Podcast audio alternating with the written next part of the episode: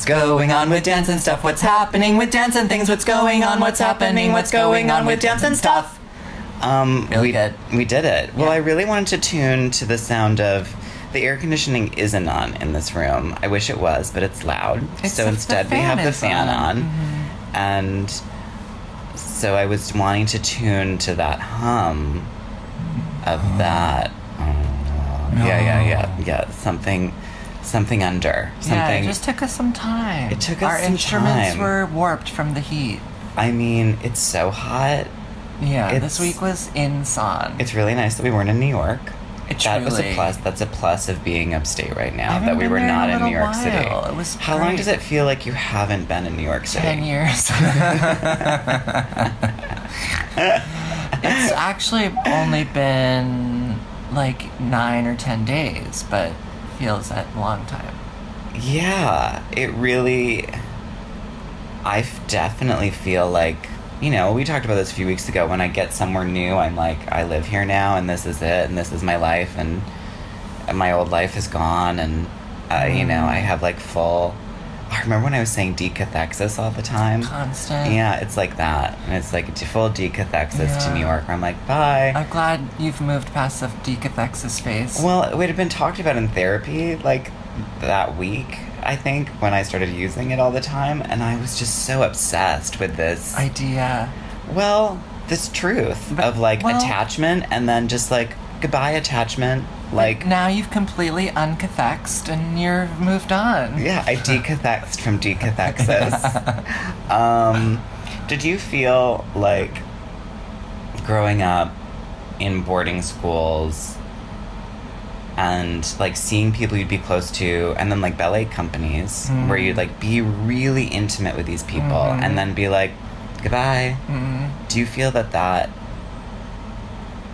became part of your person like that became part of your personality of like hmm I think what it does is it gives you a like a kind of confidence that like you will have friends again and you will Yeah. develop intimate relationships again yeah because you've done it so many times. You're just like in a pattern of like moving to a place, developing meaningful relationships, and going out onto the next place and developing meaningful relationships. And some of them dissolve, like disappear with time, the old ones, and some of them don't. You know, like I think it was when we were rehearsing Nightlight, Bright Light, when we went through like just people who we've had Mhm. like encounters with, they're gone, they're gone, they're gone. and we would like say their name and then just go, they're gone, they're gone, they're gone, they're gone, and we went Mhm. through like many, many. and that's just mutual friends. That that's not even just. That's not like our individualized. no. I remember doing this play when I was, and I was only like 21 at this time, and I'd done many plays post Interlochen at that point already, and um, and I was working with there. It was with these people who had all gone to school together, so they were very close, and I came into this play, and we became close, and one of them said, "So when." We're all back in New York. Are we all going to hang out? And I said no, Yeah. because I knew. yeah. I knew uh, because I had experienced as well coming, like finishing a play and then trying to reach out to people and then being like, no. No.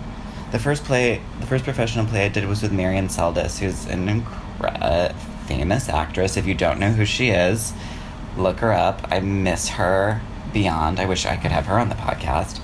Um, she's passed away, but I we we would I was just obsessed with her, and we I would spend like every day of the show in her dressing room before we go on stage, and just talking about what theater was like. And she had worked with Martha Graham and Sandy Meisner, and I mean it was just beyond. Um, and I called her when we were both back in New York, and she called me back, and she said, "Darling." Oh no. my family is whatever production I'm in at that time. And Gar, who was her boyfriend, who was like 90, but she always called her boyfriend. And um, Garson Kanin. Uh, for those theater people, you'll know who that is. And, and you'll, but you'll know that because you'll know who Marian is. And it really, and she goes, and I love you, but I simply don't have capacity. And I was like, it was when I started to be like, it's, I was like, that's true. When you're, it really is.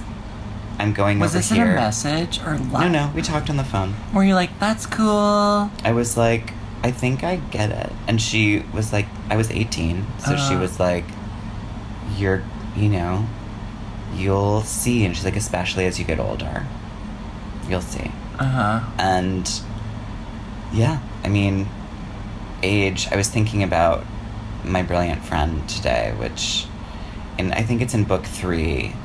One of the, I mean, I'm talking about the four books, the Neapolitan novels. In book three, there's a part that begins with a chapter titled Old Age, Mm-hmm. and they're both 35 I, I mean, at the start of that kind chapter. of.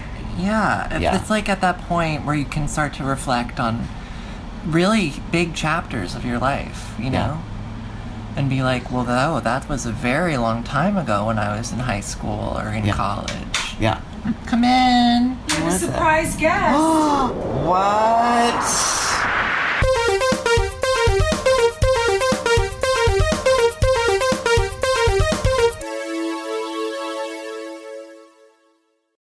What? I anything? It's What? Oh, the magnolias are by the. the Oh my God. My Like- When I came to my room last night and saw them against the poppy wallpaper, I thought this is the best place to be.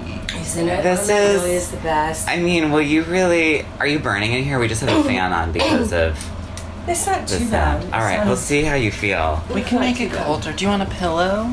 No, I'm good. I'll just. Um, we were just talking about. Sorry, Yeah. ladies and gentlemen, another. We've been joined by Parker and Gracie. Park, Parker and Gracie, Yeah. and we were just talking about. I was talking about the first play I did was with Marian Seldes, and I Uh. called her when I got back to the city to say, "Can we hang out?" Mm-hmm. And she said, "Darling, um, my I'm gonna I don't want to repeat this story for the listeners, but I'm going to listeners." She said, um, "My life is with the family of the show I'm in at that time, and then Gar, and I simply don't have capacity to see anybody." And she goes, "And when you get older, you'll understand." Close relationships, and you won't be able to see people you've been in shows with after.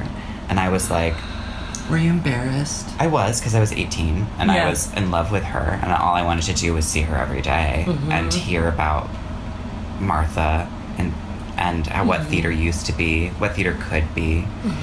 And so she just told you that she's in, in she the story. like, I am in the. yeah. She was she was like, I just can't. But then we'd see each other like and have these amazing encounters at like Penn Station when I helped her get a bus ticket to go Mhm. visit her daughter for Thanksgiving, and she said, "This is the first Thanksgiving in 16 years I've had off."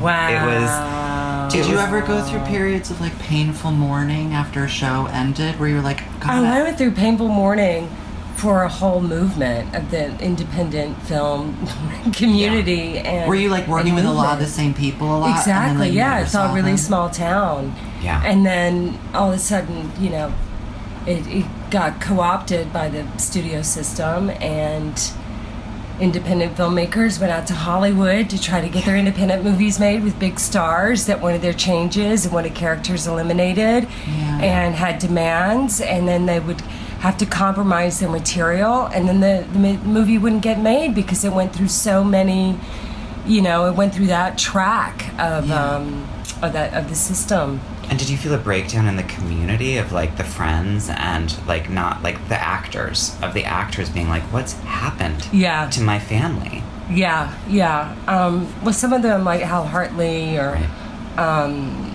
you know, it was it was nice to watch Greg Mottola. Fifteen Mm. years after the Daytrippers get to direct Superbad and Yeah. and become this, you know, filmmaker who's like, yeah, I'm going to stand by the monitor. I stand uh, by the camera, Yeah. rather. I stand by the camera.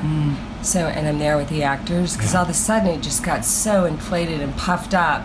And everyone seemed, these guys seemed to bring all their friends from college Yeah. to, to, to set to watch you work. Yeah, yeah. And, and it just became like, ooh, ooh, yeah, a bunch I? of, yeah, where am I? And, Yeah. and, um, and it became kind of social in that way as these business people um, you know, like Harvey Weinstein started making it popular. I remember reading some article about, you know, bankers used to be behind closed doors Right. and they weren't even, they would never think of going on set and being involved with the artists and, and being oh, I see. creative and having Yeah. a say Right. and all that Yeah, yeah, because they just did they just did the money and they did Right. the banking and over they a kind check. Yeah. yeah, and they handed over a check, and there was this this boundary.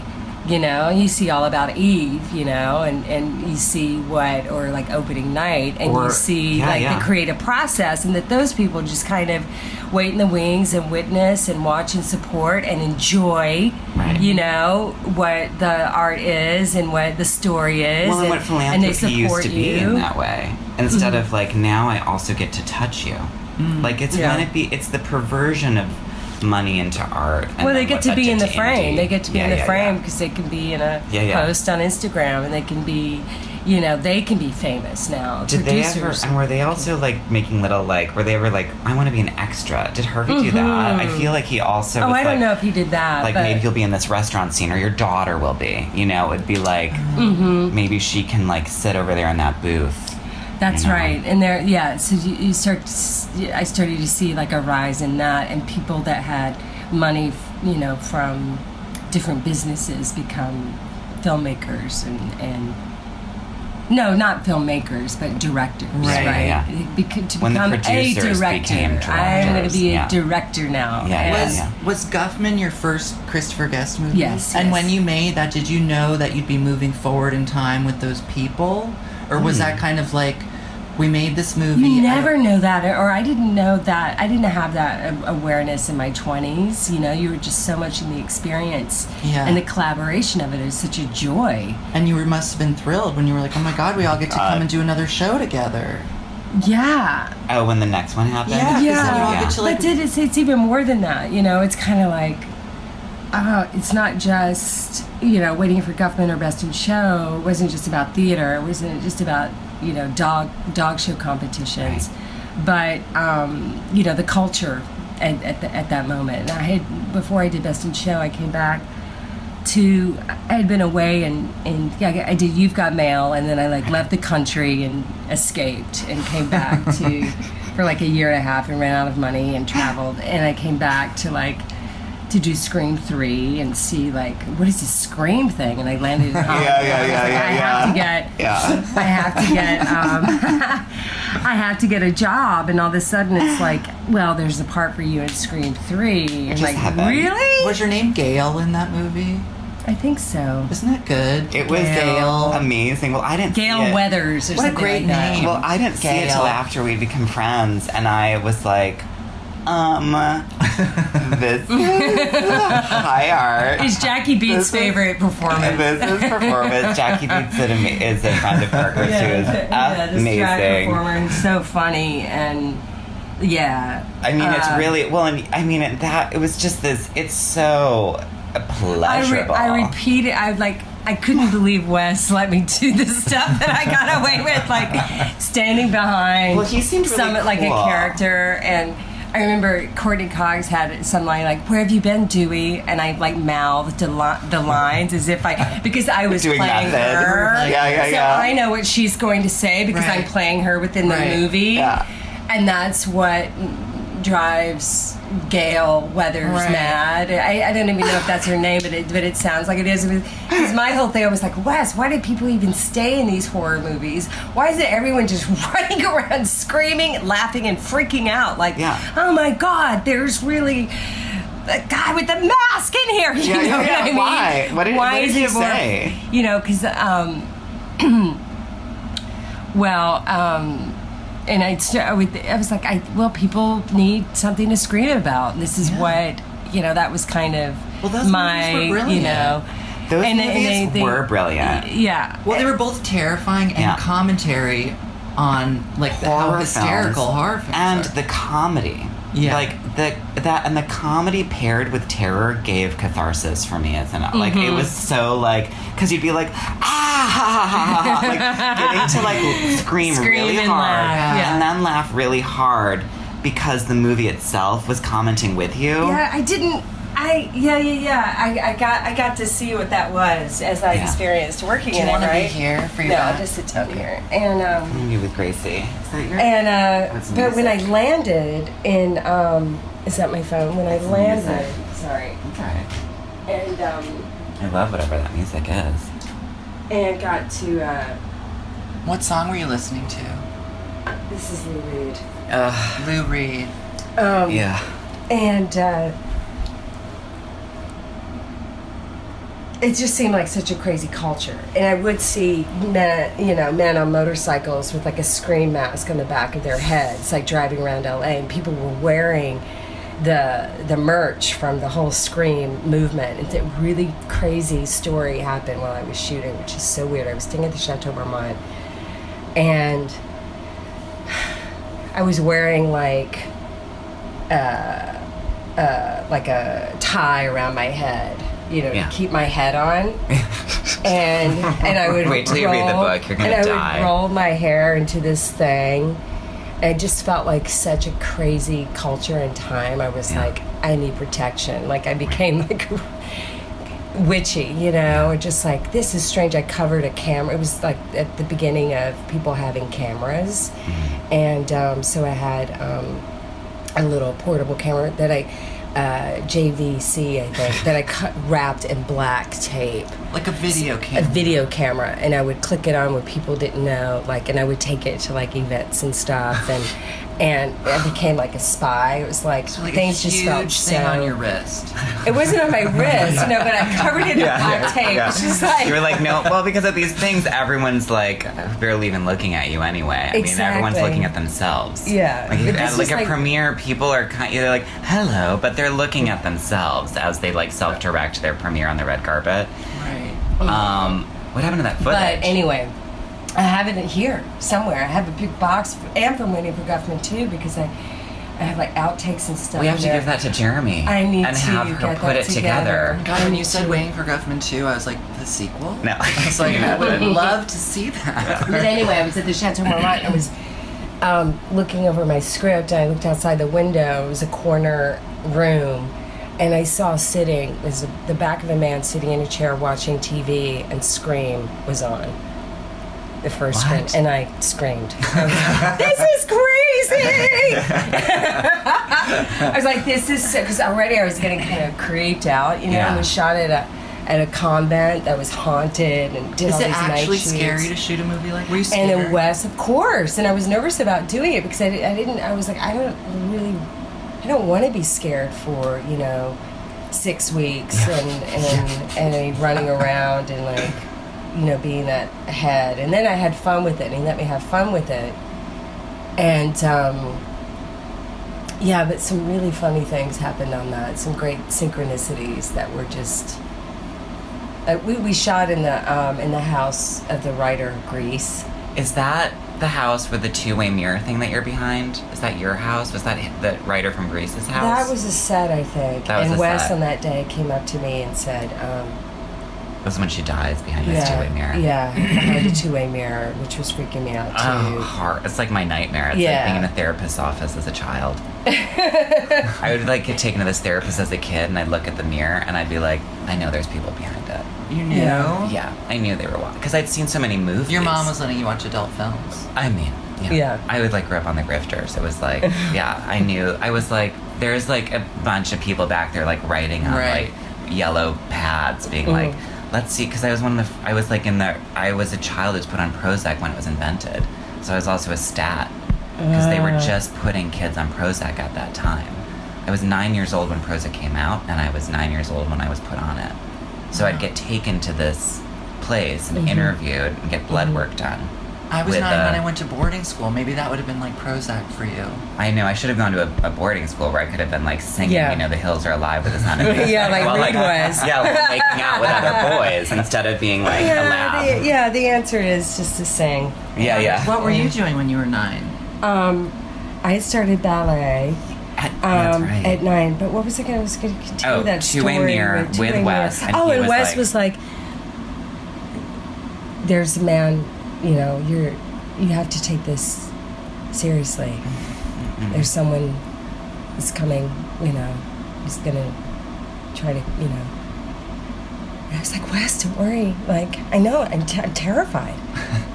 Okay, let's go. Let's get this over with. yeah, yeah, yeah, yeah, yeah, yeah, get it yeah. over with. Yeah, yeah, yeah. And the um, the actor um, stunt person who was playing the guy with the screen mask was so wonderful.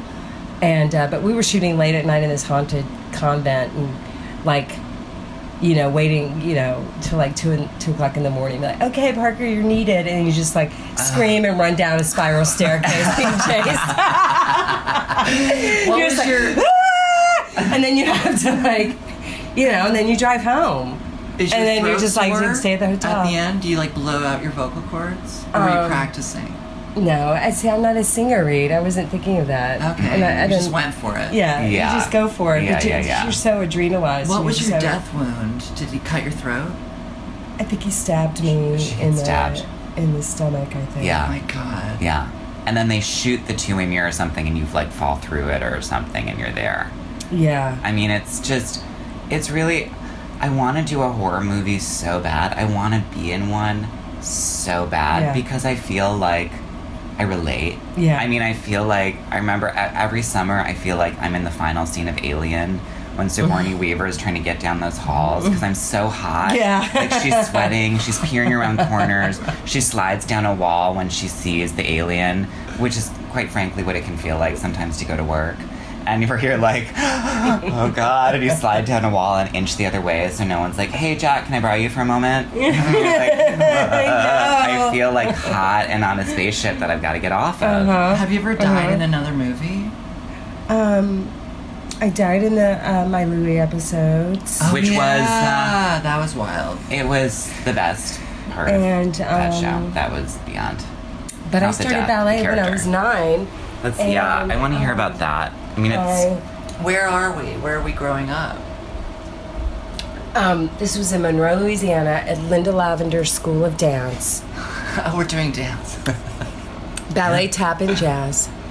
And um, her daughter is named Linda Lou, and her Linda Lou's bedroom was lavender. She had these lavender curtains, with Beautiful. lace, and and Miss Linda was so elegant and strict and amazing. I loved like the ballet teachers and the and just that discipline. And I was ready to. yeah, I was walking around with books on my head.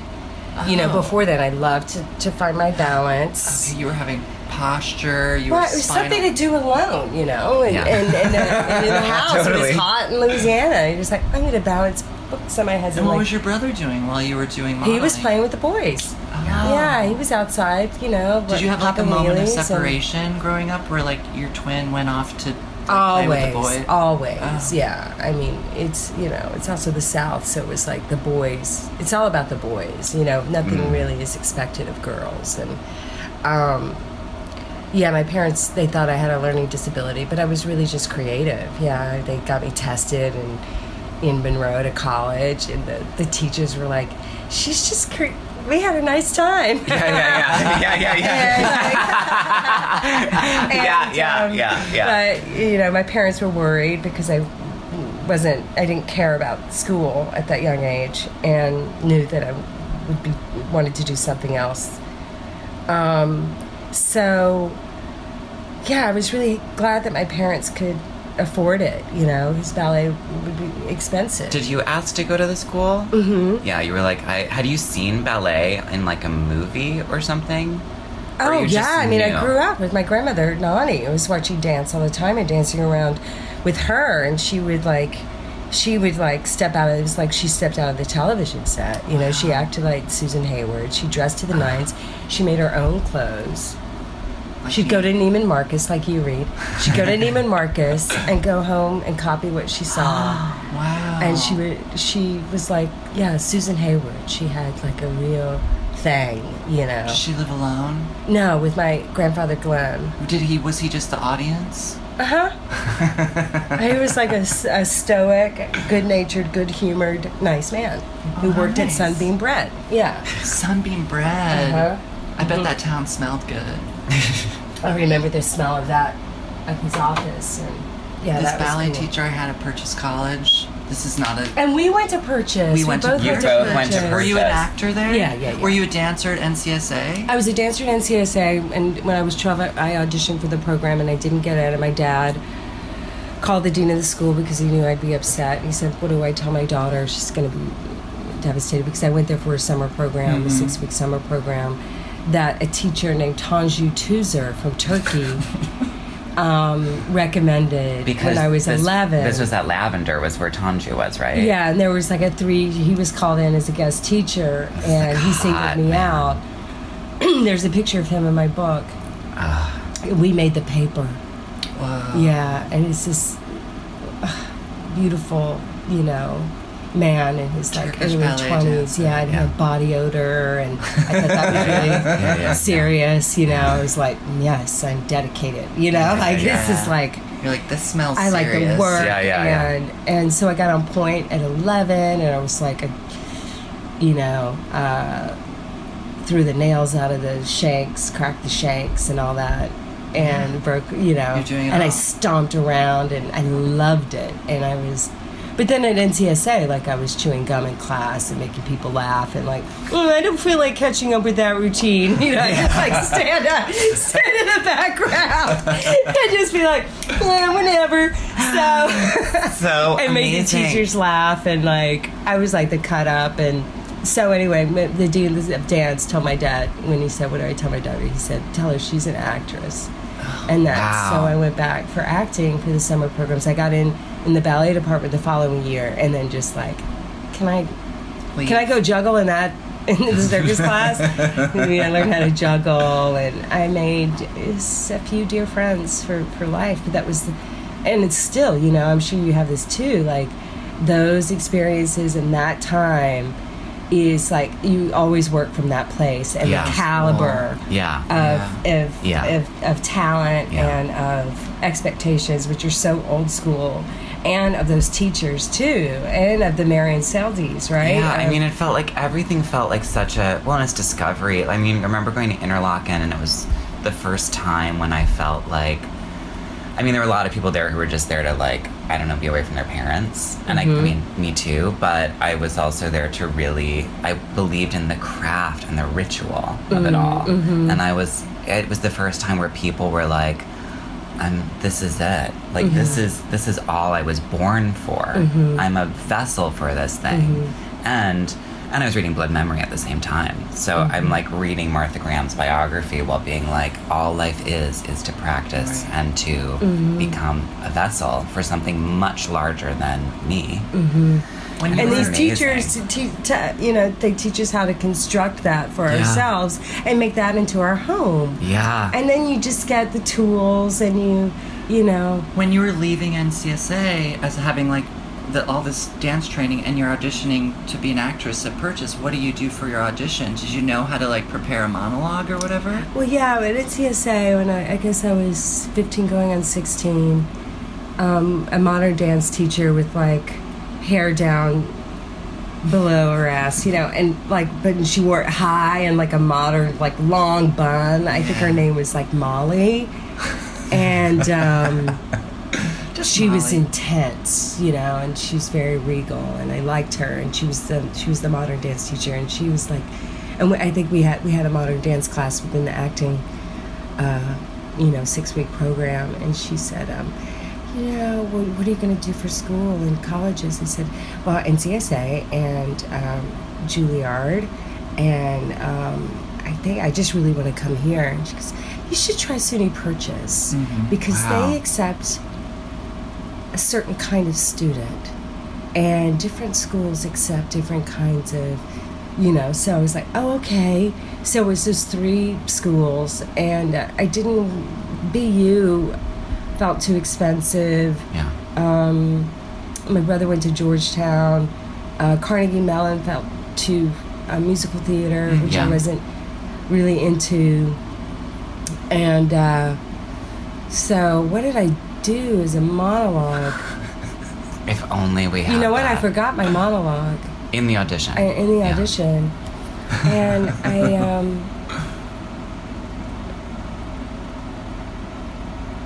i started talking to the uh, it was at the callback my mentor at college joe stockdale was a big tennessee williams fan Ah. so he was just and i mean an uh, yeah uh, an, uh, an expert in all of williams and he taught uh, he taught uh, uh, theater uh, studies or so he just like, you're from Laurel? I'm like, well, I'm not from Laurel. I'm from Monroe, Louisiana, but Blanche Dubois is from Laurel. So Yeah. he's like, loved it, and um, I forgot my monologue, and then I just started uh, talking to all the teachers. they were just like, "Can we get rid of that accent?" And so the speech teacher Liz Himmelstein was there, and I was like, "Yeah, I never, yeah, we can, yeah, I don't, yeah, we can."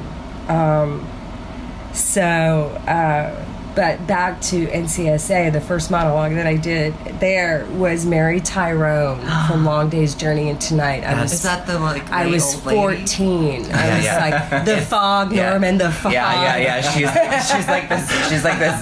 She's an alcoholic or She's a heroin a heroin addict. addict. Yeah, I want to say she was a drug addict, and then I was like, is that true? And She's addicted is. to morphine, and It's she's walking around the house. Paul was saying how like you would be an amazing Katharine Hepburn if they ever I did like a biopic. Well, you know they were good. They did. There was talk about me when they did that that movie um, with Leonardo DiCaprio. Oh, that Cate Aviator. Blanchett yeah, the, did. yeah, they came, and then they were like, "Yeah, well, there's talk, there's interest in you," and blah blah blah. I was like, I never get that part um, because you know it's a system, and It they're is a like they they just like and Cate was really Cate in the loves system. that, you know. Yeah, yeah, yeah, yeah, yeah. She And loves so- being famous people. I she mean, I mean, she loves being famous people. It's yeah. all about yeah. It's it's um, but yeah, my there's lots of movies about famous people, but they're in history. We seem to be really nostalgic about that. And then there's the because it guarantees an audience. But Yeah.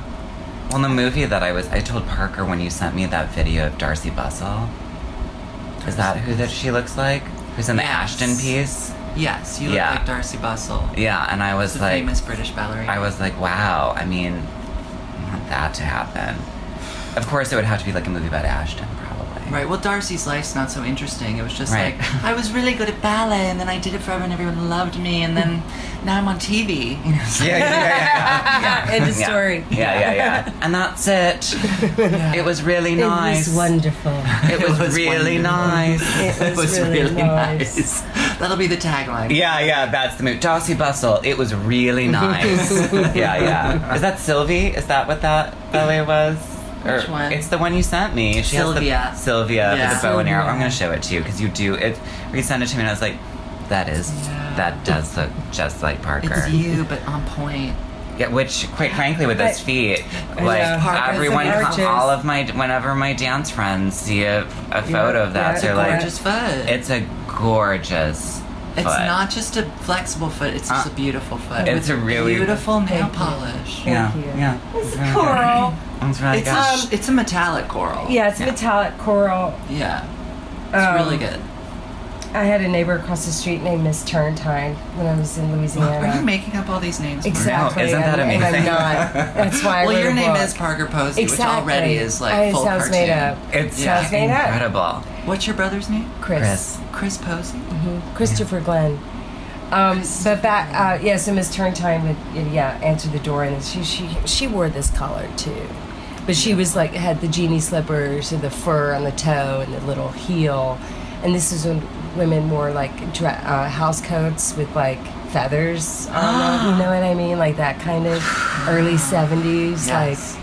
And she had a son who was like fourteen and kind of like bad news, but he had um, he collected like little cars. He had one of those like things. And- Like the Mother Witch on Bewitched. She was exactly. Oh like my that. God, She was, Endora. Uh, Endora. Endora. She That's what- really was Endora. I had this queen who would um, say whenever like someone would leave a party without saying goodbye, he goes, "That was in Endora," because you would just be because she would just Disappear. Yeah. and I'd be like, "Did that queen just Endora out of here?"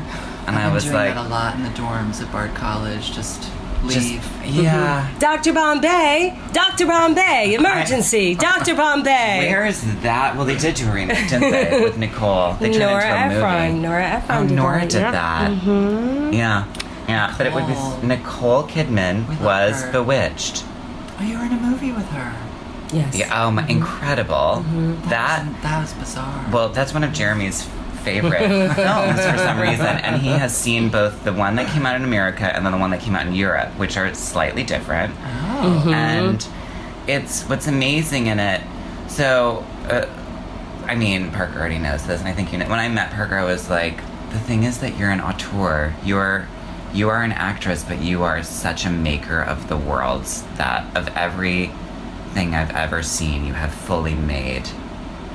You've made. Well, we were that. See me like checking out. Well, You're we like, were- oh, she's checking out now. She's Parker got- and I were talking this morning about like Hollywood, what if she'd ever lived in LA, et cetera. And I was like, it's probably. You're, I, I think she was really lucky to have like Beyond. established herself as like something other. Yeah. Because then now she goes into projects and she's just allowed to be other no matter what That's Yeah. right. the Yeah, yeah, project yeah. is. and it's That's hired to i mean kind of be the in in a lot of ways i feel like the glue like the thing that's gonna make it work. I mean it's this thing of but it's because also you're so your context is so large. Like you're mm-hmm. not of your ability to talk through literature psychoanalysis history of films history Yeah, yeah, yeah. political events See, I was watching these movies as such a little girl. I was Yeah. inspired by them. You know yeah what I mean? i do i so mean you see the, shots, you see the performances, Yeah. you see how different styles Yeah. go in and out. And Yeah. at this point, where we're so oversaturated, right? Yeah. Like, you can like. It's what I loved about Get Out so much is that it there's like an acting style in it. Like if I ever directed anything and made anything, it, it comes from that like so people being possessed and and being in their own worlds. Have you ever performed with Catherine Keener? Catherine Kellner, Keener. but not Catherine Keener. yeah yeah yeah yeah I did a movie with Catherine Kellner, but I not did a play with Keener. Catherine Kellner, but I haven't. But I met Catherine Keener in, at Sundance. She's great. Yeah, she's great. I mean, that whole the film, its ability to, and again, like iconography, context, m- m- different forms of uh, like a horror movie, a suspense, a mm-hmm. romance, a comedy, mm-hmm. a romance that becomes subverted. You know, where mm-hmm. we get to find out, you know, Yeah. this other that quality and so daring. I mean, the really be, beyond. Yeah. It was so. I mean, he's a genius. It was just an exciting way to, you know, to, to you know, who are those people talking to? And they're talking to each other. You know, they're Yeah. talking to like generations of repression and and um, it's just an interesting, you know, art that he was able to make When to you- open up those uh, that conversation. Yeah. You know, What is his next project? I wonder. I think he's doing something on TV, like a Netflix. Okay. I think so too, because Jen auditioned. Yeah. When is um? Because he seems also very physical. You know, I love like working from the outside in. You know, like how. So I love Daniel Day Lewis so much. Like you Yeah. can tell he's like he has a really strong ideas of, of physically how he's going to inhabit and you know what his past is and what you know, and he's making something like, like there will be blood is like one of the best Yeah. you're like oh yeah that is how people walked around That is Yeah. how people held their bodies that is how hard they lived yeah. And he has And- such a pleasure in the physicality of it. yeah yeah And that is something that it's really I mean, when I met Joanne Woodward my first summer at Williamstown and she's in Blood Memory Martha Graham mm-hmm. writes about her in Blood Memory, being like oh. Joanne came to her to say, I'm doing three faces of Eve and I don't know how to do these three things. These three different people. And Martha was like, it will be the contraction, release, and neutral. wow So when she's Eve White, she's contracted, you know, mm-hmm. reserved. When she's released, it's Eve mm-hmm. Black. And then whoever she ends up being at the end, like Eve, I don't know, they call her like Eve, I think, or I don't know what the, mm-hmm. her actual self is. She's being neutral. Mm. And that ability, though, to fuse or to it's about coming back to the body. It's re- it's the thing is it's not it is the thing of that people are so detached from their bodies and actors can really get so like into i don't know journaling or something um, and then it's just all headspace. Yeah. But you forget that like actually that whole character spent all this time in a certain body. Mm-hmm. And you have to be possessed by that body and let it come through you. That's right. And the way that things are shot now, and how stories, most stories are, you know, portrayed and executed. It's the close up and Yeah. it's the editing, Yeah. which leaves the body out. You Yeah. know? yeah. yeah yeah and just like that quick pan what were you gonna ask Oh, I was just gonna. I was. I was gonna go back to the chronology a little bit. When Oh. you when you finished, did you get through purchase? I left. Um, I got a. Uh, I freelanced with a manager um, named Molly McCarthy, who had a house outside of Purchase and an acting class, and I'd pick up scripts and read them and go into the city to have auditions. Oh. And then um, I got my first job in the October of my senior year, and then I.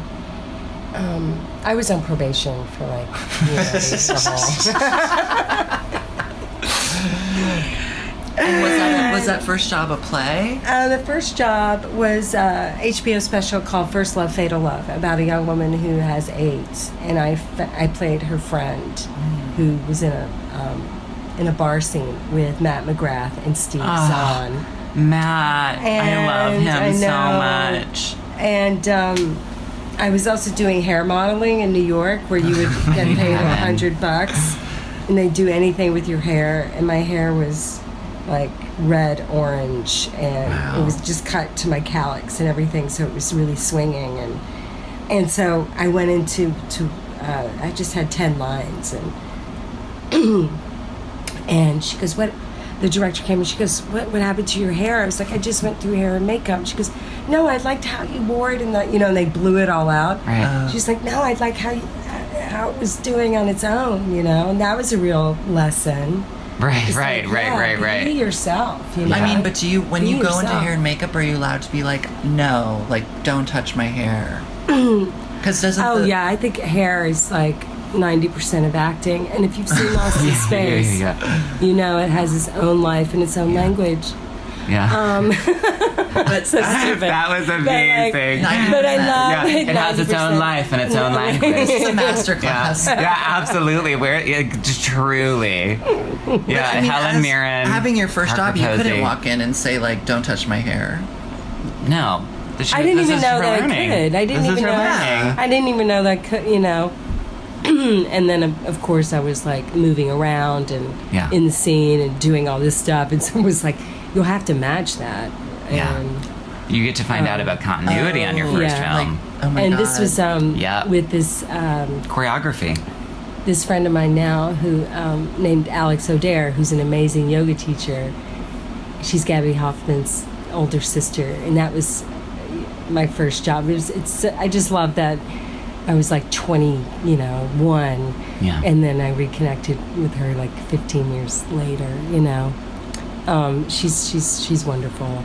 Um, so yeah, so I got that, and then and then April Fool's Day, I got the soap opera as the world turns, and kind of. I was staying in the city in someone's apartment, and you know, I was like, I'm not going to get a job on a soap.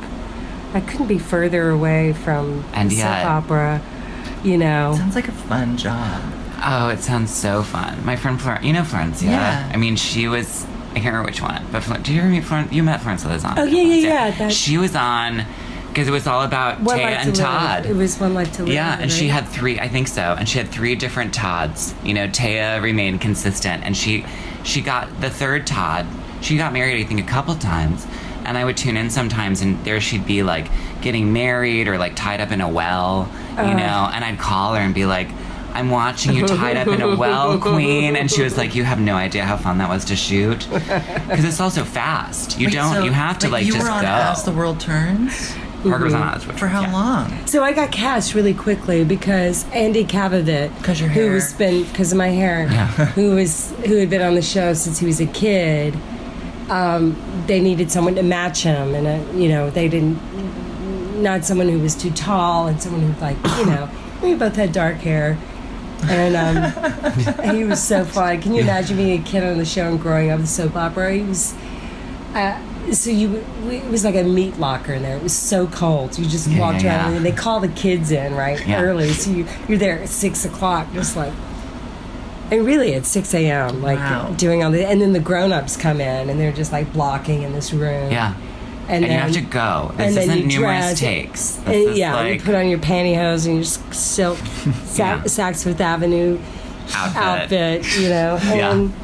get your hair and your eyelashes on, and then I would put a robe over my body and like a towel over my face and sleep, like just frozen, you know, and then like, and then you'd be like, Tess, fifteen minute warning, you know, and you go, and you'd um, you know, come back to life. Were you good at And memorizing but lines? Andy Kavovit I remember this one day he showed up. You know, usually like thirty minute warning. You say, "Oh yeah, okay, prepare." And, and um, but Cavo um, showed up and he had these sleep wrinkles and like cover covering like the right side of his God. face. And so they shot him from the other side. Yes. That- that Yeah. was- We're just gonna it- have to have you in profile in this yeah, scene. But queen. all the actors were sitting on their lines, you know, on Right. their sides, on the side pages. It was like, blah, blah, blah, blah, blah. Yeah. And, you know, you like start acting and then you'd be like, "Mm," and you couldn't, like, you're like, if you just got the lines out, it's like, moving on. Yeah. Like, and Wow. yeah, Yeah. just, Yeah, you're just kind of told me just like. I'm trying, is that my, you know, there's and you get new pages in the morning, so you're like, okay. And then it's great training. Yeah. I think like a soap Did is like actually like genius absurd training. storyline? An absurd storyline. Yeah. Did you die? um, I faked an abortion Mm-hmm. and went away to Hollywood to become famous. And that's the last real you life. hear of Tess. It was real life. That's But the, they- is that the last you hear of Tess? She goes to Hollywood to become famous. But you know what? I've seen like I ran into Colleen Zenk, who played my aunt Barbara, like 20 years later in my lobby of the building that I used to live in, and I was like, "Where's the Tanis root around your neck? You have not aged." wow. Like she still looked wow. and she was so the, the acting style impressed me so much because Yeah. you'd see them rehearse in the morning and all of a sudden you know you're sitting on like a fake rock and Yeah. walking on astroturf and then calling you know aunt barbara just like turns and like all of a sudden she's crying and tears are like Yeah. dropping So and she's like her Amazing. face isn't moving it's incredible. and, and like and those actors were doing theater too you Yeah. know and they would they would um That's why soaps are so good to be shot in New York because Yeah. you have these theater actors who can memorize lines quickly. That's why I booked every commercial. Is I can literally walk in and I'm like, I got it. Mm-hmm. Like I can instantly memorize. I'm good at improv. Like I'm very good at like making anything else they want, Mm-hmm. and then you mm-hmm. just go on. And mm-hmm. soaps are like, oh, I just love it. I wonder if they shot Dynasty in Dallas that fast. It feels like it sometimes because you'll see a boom come in and you're like, wow, they just were like moving on yeah like, yeah yeah yeah And you're watching these people get to do this. But that was not live, though. That didn't start Dallas or Johnny. Like as the world turns, Was that live? Live. Were you doing it when it was live? No, No. no. That's during it mommy. started live and in black and white. Yeah, yeah. And that's how. And some of the actors I'd been on since the beginning. Isn't that amazing? Was Were that you- what Christina Crawford was on? As the world turns. know. Well, because I you know would've known Christina that. Crawford was on a live soap, and that's the a true story. That when she got Sick. sick, her mom went and played her. You know, Joan went and played Christina Crawford in a live soap, and you can hear it. I might, you know what? It might. I feel like I've tried to. I've gotten the audio of the one Joan was on Wow. because she's like drunk. So you're here being like, "Oh, Mark, uh, well, what is?" And he's like, "Well, your mother said da da da," and she's like. Oh, that's right. Well, mother's so wonderful. You know, like you're, Yeah, she's really, yeah, yeah. she's gonna do whatever. Were you Uh-huh. scared you were gonna get stuck on a soap? Um, so that was the like. Guess it was maybe eight or nine months. It wasn't a, a lot of time. Where Was it a I was nice still, weekly paycheck? I was still, yeah, I was able to get an apartment that I had for thirteen years. Wow. That was one in the Right. Upper West, right? I, yeah, I was on 80th in Amsterdam, staying at one of the actors' apartments, and then I found through Liz Himmelstein my first apartment in New York in Chelsea. Um, when I go, Yeah. and um, I really want Parker to play Sally Bowles. and um, mm, God, what was I saying? Life. Um, Money, the soap. You weren't Not afraid of getting- getting stuck. Oh, so I, I was still auditioning for independent films, and this is the beginning of it. Slacker had come out like Yeah. the year before. Rick Linklater was in town, casting with Don Phillips for Dazed and Confused, Wow. and that happened pretty quickly. So I did Dazed and Confused as I was on the soap. Um, I think my first movie was a little movie called Joey Breaker, and my first scene was with. Um, I only had one scene, and that was with Philip Seymour Hoffman. Wow. I did an independent movie called Drunks with Right, Richard incredible. Lewis It's- and Sam Rockwell and Dianne Wiest It's and beyond. Faye Dunaway and all It's these. beyond that movie. You're that. I think that was the first. No, the first one I saw of you was Guffman, but was then I remember play. seeing Drunks, and it's she has. Oh my God! Just watch it. It's, it's Um, incredible. Does it happen Right, in a bar or something? No, it's an AA no, no, no, it's an AA meeting. It was Oh. based on a play written by Gary Lennon. That sounds and amazing. It's it really Diane it's beyond. We all shot in a and Faye Dunaway and, and, Sam um, Rockwell. Love You have no idea. Calista Flockhart Yes. and Spalding Gray. Oh my and so God. Oh, was Reed, it's What a meeting. It's, So I was doing all these indie movies, right? And I came back from Dazed and Confused, and um, and some of the older actors too were like, "This is a great gig. You know, you can have a house, you can come in." And I was like, I wouldn't do the contract for World Turns unless they gave me a year and a half. Okay. So Yeah. I got the offer on a Monday. I had to start work on a Wednesday. They needed this character to get, to get in. Tess. I was like, I just did four years of intense drama school. I will not be tied down. Like I cannot Yeah, be yeah, yeah. anywhere longer than I can't, you know. And so they gave me a year and a half. And um, but after Dazed, the producer came up to me. I write about this in my book, and um, it's uh, amazing.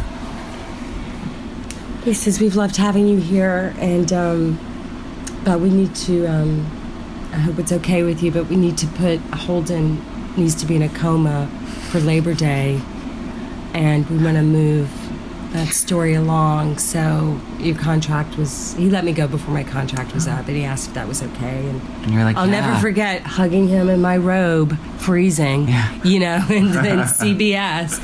And like, Lori, thank you, you know, and he was such a good dad. He was so like warm and supportive and and then like years later you're just like, Yeah, God, I I'd love to go on the soap again, you know? Yeah. And then now they don't do it. Now it's done. As the world turns us over. Mm-hmm. Yeah. Yeah.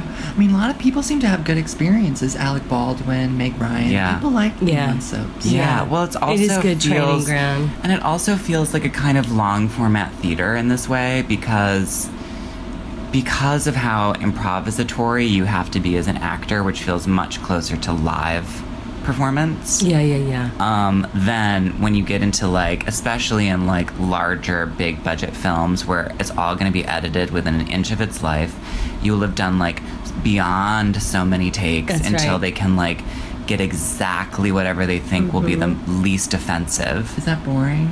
Um, I mean, I haven't done as many films clearly as Parker. I mean, my first day in the film, it was the Weinstein, what have you, Mm-hmm. and he was there, and the director screamed at me, I probably five times because like I couldn't. I had to learn. My first film was when I learned that I had to dull my eyes, and I couldn't. They kept telling me I was popping the, I was blowing out the film or something, because I'd be like, I'd give a reaction like I was playing Too to a- broad. yeah, I would give like a, a reaction to a 900 seat theater, and they'd be like, "How did you audition for this?" And we're so good. See, this is a style now, though. Yeah. Everything is so tame and toned down. Yeah. And Oh gosh. And it David, was David really- Harbour was like, he did Who I love. show, I know. I love him so much. And um, he was doing a TV show, and we were talking about this very thing, just this like, this deadening of Yeah. expression. And um, which is he everywhere. was it's like, rampant. it's everywhere. And he's like, yeah, I was doing the show, and he's like, he was trying to bring some naturalism into and some life into the Yeah. thing. And if you're an actor and and you don't have that groundedness within the space that you're in, I just I just check out. I become Yeah. I can become really like sad, you know. Yeah, Um, because or it slam feels the like door just to the being room. a puppet. Yeah, and so he said, yeah, the producer came up to him in some TV thing, and and um, you know, there's a very macho show, which we have a lot now, and uh, he said, just do nothing, Right. Which, and so he did. He did. nothing. He just did nothing, And the and then like- he came back later because that was really powerful. Yeah, So it's like the blank, yeah. the blank, tough.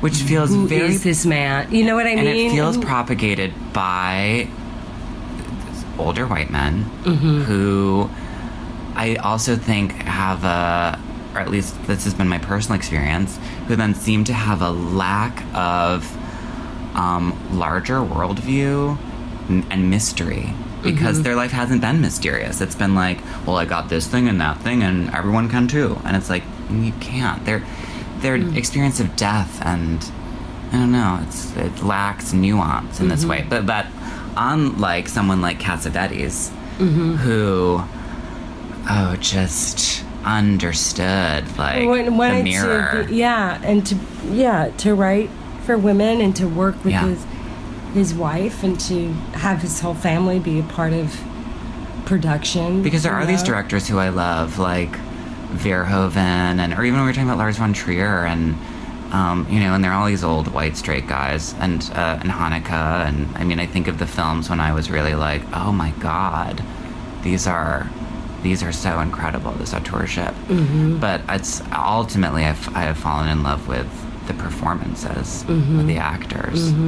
I mean, it's really, and again, I mean, it's why I'm so glad. It's like everyone has to buy this book. You all have to get it. It's beyond. It's so fucking generous, Parker. It's like, it's, and it's not just a book. I mean, that's the thing. When I we, I, I, I read it. I read through a couple drafts of it, and we'd sit in your apartment and talk through it and look at these images. The images and the way that the language frequently goes so it's, it's beyond memoir.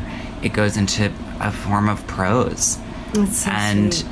it is it has a there's a timelessness to the book that is about being an artist. I mean it makes me choke up mm. like just thinking about this because it also touches me in that you've been so generous to me as a friend mm. and so supportive of me. Like you've been so constant in a time that has felt so unconstant mm-hmm. or like not mm-hmm. inconsistent where mm-hmm. people the beginning of this what we were talking about before you came in was just people coming and going and Yeah. like feeling yeah.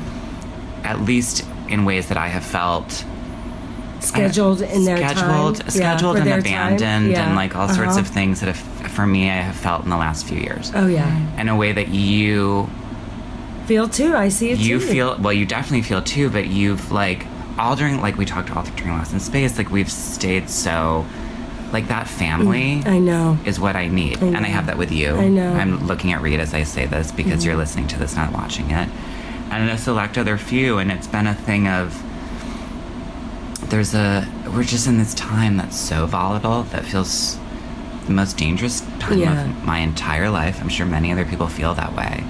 And so for where art can step in and this book is a work of art that gives heart and generosity and I mean years ago my therapist said we're either making meaning or we're taking it away. And this mm-hmm. book is a meaning maker Thank you. and it does it does things that through the personal you know the personal is can be well the personal is always political. It's either waking people up or helping go, make them go to sleep. Hmm. Whatever you make is doing i think it's the same thing. You're making meaning or you're taking it away. And this book's intimacy and hmm. love like it's just the way you love hmm. and approach life mm-hmm. is inspiring. Mm-hmm. Like it really I haven't read it, but it sounds really sounds like a really good coloring book. You know, that's funny you say that because that was my first. That's what I wanted to make, I knew it. and it was um, from those books uh, that you would see at the airport. You know, like calm down and you know want to meditate in this coloring book Mm-hmm. and with these markers. I never saw businessmen with those coloring. they need books. them they need But- that. yeah. So this kind of like oh the space of, of writing something on you know that took place on an airplane, um, in between you know the in between, the place where you reinvent where you share your stories, and you you give the stories to the person next to you and they- they're you know you'll never see them again. And you know I think also some people want to leave an impression and some people want to have that exchange and, and some people are really scared of, that and Yeah. they don't want to they don't want to have that.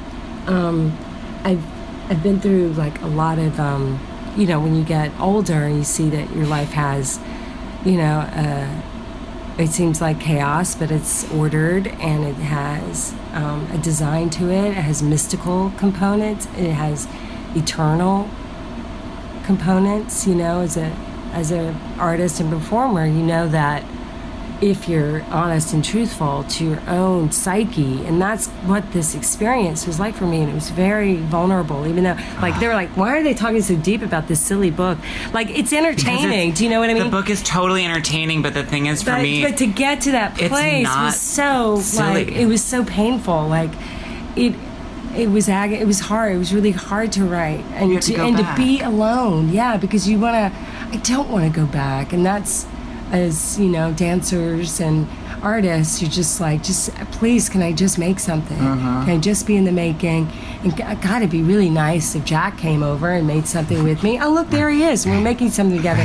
It's a conversation. Yeah. it's a podcast. Yeah. it's a it's a dress. It's Yeah, a, yeah. you know let's get on the sewing machine and let's connect these threads and these dots and and look up in the sky and oh my god look what we what we just made the the macro micro you know Yeah. look how things mirror look at the the wonder you know and I don't know why that happens and it does and I I feel really blessed because of that it felt well, and it was so. because I have lots to be like upset about with this awful industry you do. but and I have been. Yeah. And I have been. I could not have written it if I had not gotten over so much and and be you know pain and injustice, resentments.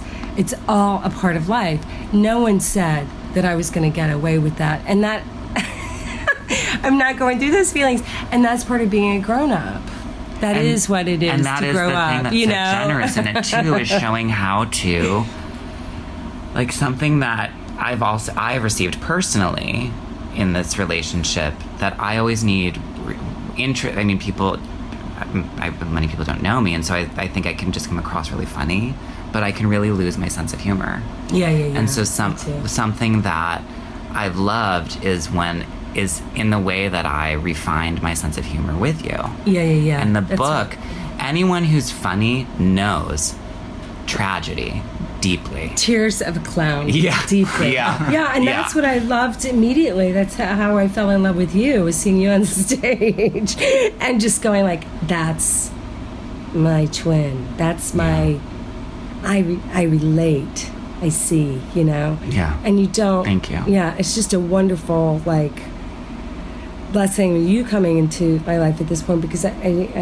haven't had that, that, um, that feedback and it was such a lonely thing to do and I'm Same. so I'm so happy that that you were there um, but yeah tears of a clown and I know I know that I've seen it Yeah. and it's so crazy that people still don't get it you They know? don't, and we lose people like Robin Williams, you know? Yeah, yeah, and yeah, people that was so huge and people didn't still didn't get it.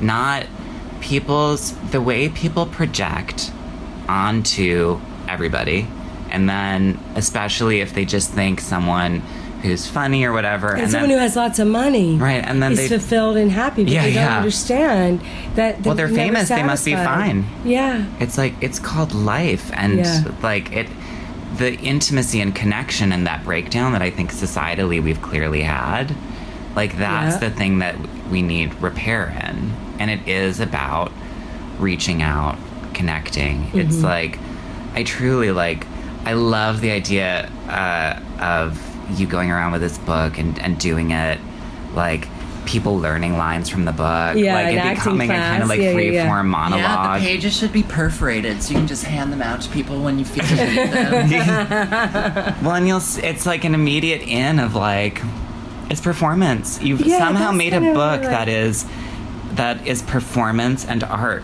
Mm-hmm. There's, I, I don't want to give anything away. I just, and what I mix, and I'm like can't wait to read it again. Because I remember it wasn't that long ago that you know we had movies and we had Yeah. fictions and we had plays. It just felt um, so mean- much more relatable than they do now. It's so it's so wild what's happened, Yeah. and it's kind of like Feels it somehow brings tied back into my propaganda. Love of, yeah, my I love of actors and Yeah. of the pro the creative process, and how you know loving and broken and funny and tragic. You know, it, and- I- what a great, what a crazy, wonderful bag. You know, these people are, and I am too. You know, it's like Something else that I don't know if people know. I mean, I think people in New York do because you did some of those um, it's the things where we, you read short stories, Selected select shorts, yeah. So maybe some people around that know, but I know personally what a- an avid and well-read person you are, and that's like mm-hmm. you've you've read a lot. So what? Let's just like when I think of. Uh, and especially if you like met an actor and it was you know Yeah, yeah, like. A, a famous actor mm-hmm. and it's not that's not always the case and i think mm-hmm. part of that is also the inve- like psychoanalysis comes out of stories like it was birthed out of fiction so and to understand oneself is to be able to understand the whole. Mm-hmm. So in your investment in that of exploration as a mm-hmm. performer i think is what's so tied you in a way as well to writing both mm-hmm. fiction and non and all of that. And i think that is also something that's so clear in the book. It's to be i mean elena ferrante has read everything. I mean and she talks about that in Front Frantumaglia sh- about like she reads and uses like romance novels mm. to flaubert like mm-hmm. you know it's she doesn't delineate between forms. It's in mm-hmm. service to the content. Mm-hmm. And i think that is something that's so generous. And that's the kind of writing that's the kind of film the theater the dance i want. I mean i feel like you always say that like you want dance that's what kind of dance do you want reed? I mean i feel like you say funny and beautiful. I don't know. These days, I'm kind of I don't know. Like I want to see everything, even if I don't like it, just to like reinforce why I don't like it, or Right. to help me under. And maybe I'll see something I do like, and then I can actually feel more empowered to talk about it in a way that isn't unfair. right So I don't know. I want to see kind of anything, and be surprised. yeah I don't know why. I like dance. You I lo- do. I love dance. Uh, your We show just- was at the Guggenheim that I saw with you and Jack, and and that, that costume that the singer came out in, this black dress with that was how many feet had a at a trail that was like Uh-huh. fifty feet long. that tied to the pianist that he wore ti- too Ah, it was really Thanks. really beautiful. I mean, funny. it's it's this thing and moving of, too, but also like it shows also how I felt it was very pure, you know, Mm. and it came from a place of you know the love that you have for something when you're nine years old, when you're Right. eleven years old. Well, that's what I want and all keeping to be. that alive, keeping Yes. that alive, It and gets not really being hard critical when people get really adult and then start to think about stuff like in a really in a the minutia of everything and then it's like well no let's like step back and like d- is it fun is it good is Mm-hmm. it funny is it sad like Right. let's not worry about like so much like when it gets when they become much. indulgent. Yeah. I mean, and I think, I mean, that's as an actor, I feel we're told early on, don't be indulgent. I feel like Mm-hmm. I learned about that. And then when you see in art makers, when, or makers of any kind, or probably anybody, when it becomes, you realize it's not in service to the thing, but in service to themselves. And that whatever they're talking about, it's like, that's not the show. I just feel like it's a crutch for artists who aren't like particularly good at their discipline. So Work. they like search and search to find meaning in this sort of Uh-huh. mediocre practice. Uh huh. And sometimes if they can be convincing to, to the public and people are like, listen to all those words that they can say Mhm. about the thing they're doing. But it's like, Mhm. but the thing they're doing is no good. Hmm. Yeah, well, I mean, that's, and that's true in all the forms. Yeah. I That's feel what like everyone's up against, you know. Because I think if when you were talking about that, I was like, yeah, but isn't it? I just had this thought, like, isn't that is that indulgence appreciated by the establishment? Oh, a lot of times. Yeah. Yeah. It depends if that person's beautiful, if they're if they have like a lot of language, you know. yeah, yeah, But I feel like for for my peers inside of the art world, people I grew up with in dance and music, I feel like getting to see somehow like the performances you were doing in films that we were seeing in the movie theaters felt empowering in a way to be like, oh wow, someone is doing mm-hmm. something super authentic mm-hmm. and like allowing us to understand that our like feelings of like strangeness or otherness or like mm-hmm. odd kinds of timing inside of our own art are not things to shy away from because you clearly truly. weren't doing it and you were being allowed to do it on film Yeah. which was like so important for all of us So important. And then you were punished. and I can't like. I, I, I watch myself and I'm you know I blink really fast, and I, it's, but I am different, and I and I carry that, and so within writing the book, it gave me like, you know, it gave me discipline, and it gave me focus, and it and it and it, and it grounded me, um, and now it's something that I accomplished. And it is, yeah. And instead of being like, oh, I wish it was different or it's, imp- Right. it's there are imperfections, you just see it all as like a, just a ride, and now it's and now it's it'll be out soon and it'll be on a shelf, and I want you know an 11 year old to pick it up Yeah. and and maybe Feel allowed. pretend there's someone Yeah. next to them on an airplane and say hi. Have the window seat. Ah. it's like eh, that is so. I mean, that really was like because I feel like yeah, there's um, I got to go back to that place and I, you know, I was like I can't act anymore. I can't suffer the indignities and the and the bullshit. I can't Yeah. do it. It's just too painful. Too painful. It's too painful. I can't get paid nothing with other actors who are making, you know, in these TV shows. It's just like I, I have to do something else. Maybe I can make mustard. You know, I could make, you know, cheese upstate. I can, you know, there are all these different business things I was thinking of doing, and um, I was like, well, all that's too complicated. I will shut the door and try to write something. And but it, I went back to acting and through writing in a way. It's ti- true. in the Because you were writing and then, But I was also looking at my stories happen. Yeah. They just happen. yeah. So it's also a way to to go like, yeah, you know, my grandfather Papa, um, you know, had a pseudonym of Yuri Hans when he was a basketball player in Louisiana, so he, he could play on the high school basketball team because he was poor and he invented this this name for himself in case press came.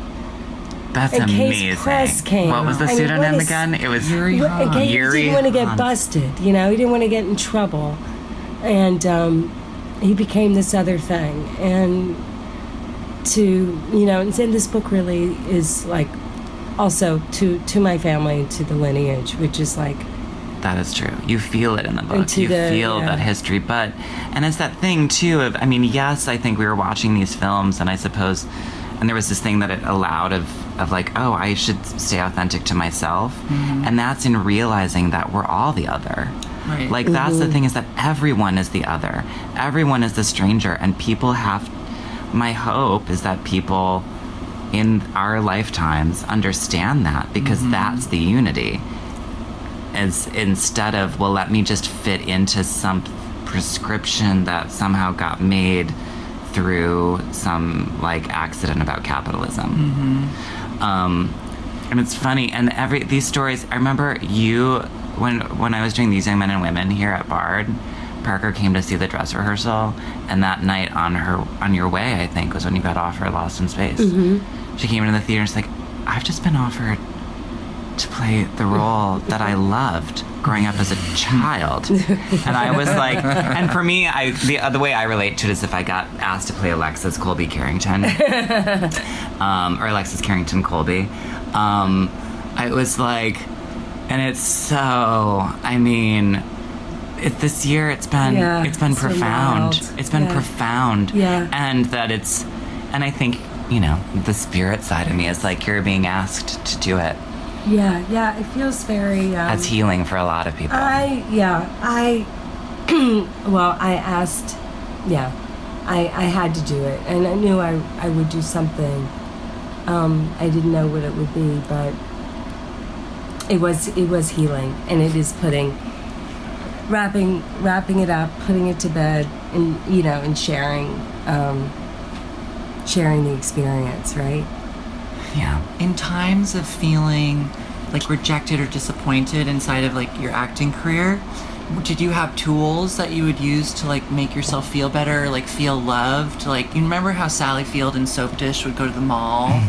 and then and then have whoopi goldberg be like look it's her and then everyone would crowd around her I, I need to see that movie again. That movie is Is that's the movie to watch tonight. Yeah, the soap watch world tonight. is so rich of stories and and um, yeah, yeah, yeah. It's good. Oh, I want to see that again.